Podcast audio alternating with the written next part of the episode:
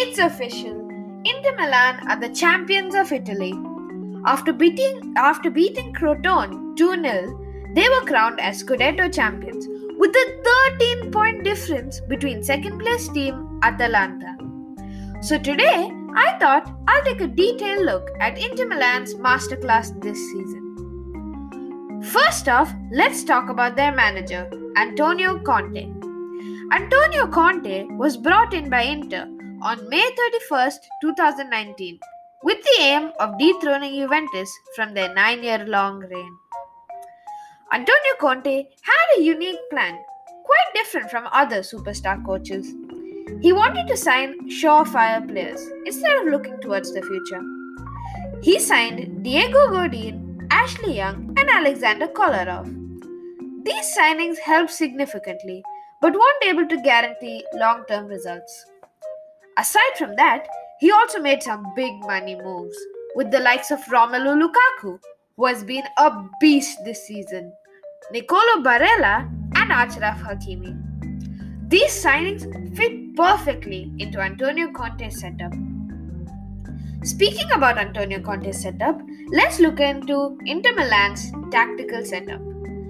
Antonio Conte's men play a 3 at the back formation. At the centre-back roles, there is Alessandro Bastoni, Stefan de Vrij, and Milan Skriniar. And this trio has been absolutely incredible.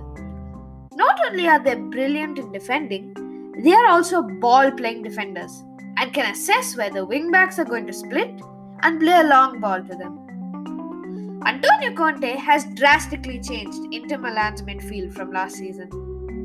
Last season, Inter Milan had Marcelo Brozovic as their only defensive midfielder.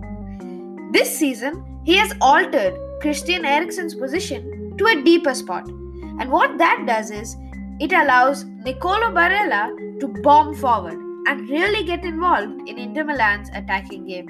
Inter Milan's main trait is counter-attacking.